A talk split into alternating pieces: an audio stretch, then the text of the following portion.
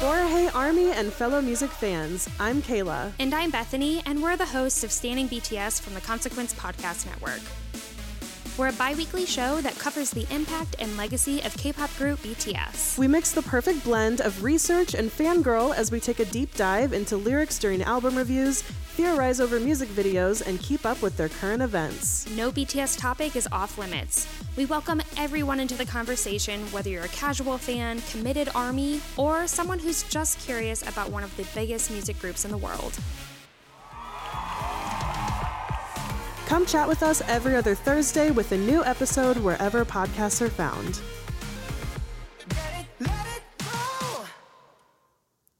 Welcome to Good for a Weekend. I'm Kressie, And I'm Allie. and you're listening to an individually recorded episode where one of us has some thoughts to share, and they aren't quite long enough for a full blown episode. Yes, we're working on our regular length episodes, but had something to say in the meantime. So, without further ado, welcome to I Did Something Kressie.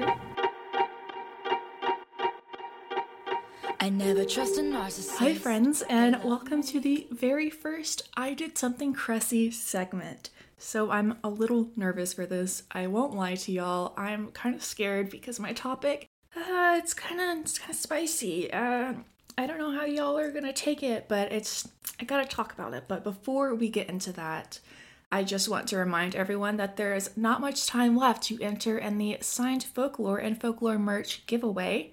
That is international. The deadline for that is December 31st. And if you haven't entered, you can do so by leaving us a review on Apple Podcast and taking a screenshot of that review and either emailing it to us at gfaweekend at gmail.com or DMing it to us on any of our social medias.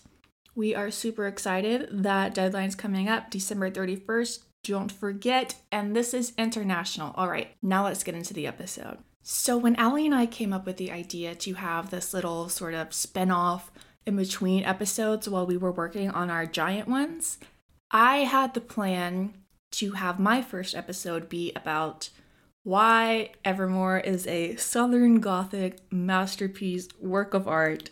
And that was sort of the premise of I did something Kressie. Like, I did something Kressie. I did all of this research. I basically wrote a paper on the genre of Evermore, and I had sources cited and examples, and I really got into it and I was excited for it. But when it got down to it, I just didn't want to record it because there was something else on my mind.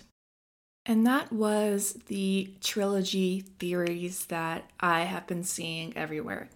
And I think that's a really fun theory. It would be so cool if it was true and we had a third album. But there was just something about it this time that made it not fun and kind of made me feel a little burnt out. Like, yo, we just got another surprise brand new album. We haven't even gotten the bonus tracks yet.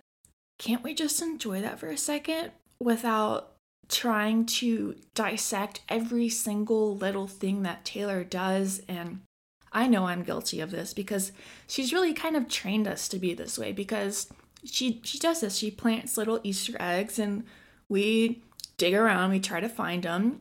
And about 15% of the time we are right, and the other 85% we are very wrong. We are clowns. That is definitely a huge joke in the Taylor Swift fandom. And it just feels too soon. I feel like this is historically a time where we're supposed to just revel in the new album and take it all in and listen to the lyrics and connect songs and just really get into it. But it feels like we're running a million miles an hour and we're already looking for the next big thing. And to me, this kind of feels unfair to Taylor because she she worked really hard on this, you guys, and instead of sort of celebrating this, we're already like, okay, where's the third one? Give us the third one. We're ready now. We know you've got one. When there's a chance she doesn't have that. And let's remember that this is all going on around the holidays. She just had a birthday. It's Christmas time and New Year's, and she already works so hard. And it just, I don't know, I just can't imagine being her working so hard creating not one, but two surprise albums, open Twitter or open whatever, and to see here's why this is a trilogy. I think the third album is gonna come out, blah, blah, blah, blah. And there are three cardigans in the store, and there's three candles and three scrunchies, and yada, yada, yada. Like, just imagine being her and just finishing working on an entire ass album. An entire album in quarantine. That's not easy. While re recording her masters, while it being the holiday season, like Thanksgiving, her birthday, Christmas, New Year's, all of that, on top of all of this, she does this. I don't know, there's just something about this that really it made me really sad and it made me kind of burnt out because it's not fun to be always on the move and to always try to anticipate every next thing because surprises are fun. Like, Evermore being dropped was a complete surprise to me, and it was really fun. I mean, so was folklore. And I feel like some of that magic goes away a little bit. And I just, we need to slow down, y'all. It's been a really tough year. It's been a long year. And we have two albums. I don't even think I've fully processed folklore yet. Like, I'm not even over that as an album. And could you imagine telling yourself this time last year, December 2019, fresh off of Lover being released that year, that August, and saying, hey, by the way, this time in 2020, you're gonna have two new Taylor Swift albums, and both of them were surprises.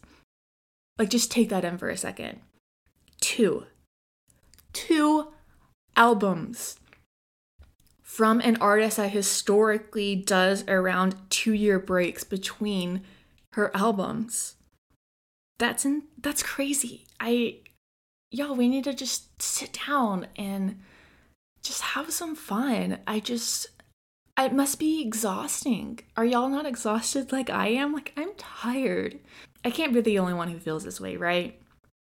And maybe this is a little bit of a TMI, but I had a psychiatrist appointment recently, and my doctor asked me, Have you noticed that you have lost excitement or you aren't enjoying things as much as you used to? And I said, Well, actually, I have a podcast about Taylor Swift. So I'm obviously a pretty big fan, and she recently had a new album come out, and it's really exciting. But this time, it I'm getting kind of burnt out. It's not as fun as it was. I, I don't know, there's just something about this that feels different. And him asking me that is really what made me sit back and think about this. And that's why I changed my topic. But anyway, now I'm gonna get into why I kind of don't think this is gonna be a trilogy. Taylor said about folklore she pictures it as spring and summer, and that she pictures Evermore as fall and winter. That's a complete year, y'all. That's that's it. There aren't any more seasons. She's got all four covered. Even though I kind of I, I I should probably save this for our next episode, but I kind of see folklore as summer fall and evermore winter spring. I don't know if y'all feel that way, but that is what Taylor said. She sees this as complete. This is a complete year. And the next album would be her 10th album, TS10. Don't you think that just that big of a milestone would be something new? Just a completely new album, not a sister album. I just feel like TS10 is huge, a huge feat for her to get to, and I don't know if she would want TS10 to kind of be a follow up, you know? It makes way more sense to me for TS10 to be either a completely new album or to be a collection of her re releases. That would be an awesome TS10. I mean, I know I'm really excited about her re-releases. I'm sure if you're listening to this, you probably are too. Like let's let's be excited for that instead of just being like more, more, more, you know? Like I, I love new Taylor stuff, I really do, but I really want these re-releases, y'all. I want them so badly. That love story snippet was not enough for me. So anyway, just I should probably stop talking in circles and get off my soapbox now. I think y'all know what I'm trying to say here. I just think we should give Taylor a break. And I think we should slow down and just really take this in and have fun and explore these lyrics more before we crave more lyrics. You know, let's just take it all in. Let's have some fun. We've still got a long winter ahead. We've got uh, the end of quarantine isn't it isn't in sight, okay? I mean, there's a vaccine, but we we've got a ways to go. So let's just take this in get excited for the re-recordings and give Taylor a break. Let's let's be nice to each other and start the year off in a nice, hopeful, positive way instead of getting excited for something that may not happen at all. So with that said, thank you for listening to the first I did something Kressie segment of Good for a Weekend. This has been interesting. I've just been kind of rambling for the past 10 minutes, but thank you if you got this far, thank you for tuning in. Um, maybe I'll eventually record what I was planning to and what I already worked so hard on. Like y'all, it's I did a lot of work on it, but I I had to say all of this and I hope you understand. And if you disagree with me, that's totally fine. And it would be cool if I was wrong. It would be awesome for it to be a trilogy. But this is just how I feel. Um, don't forget to enter in our giveaway. It's international. December 31st is the deadline do that, you could win. Thank you to Allie for making the awesome intro and outro of I Did Something Kressie. And I hope you guys have a lovely week. You can expect our Swifty Confessions end of year episode coming soon. We're so excited. We've had so much fun. Thank you guys for sending all of those in. All right, bye guys. I never trust a narcissist.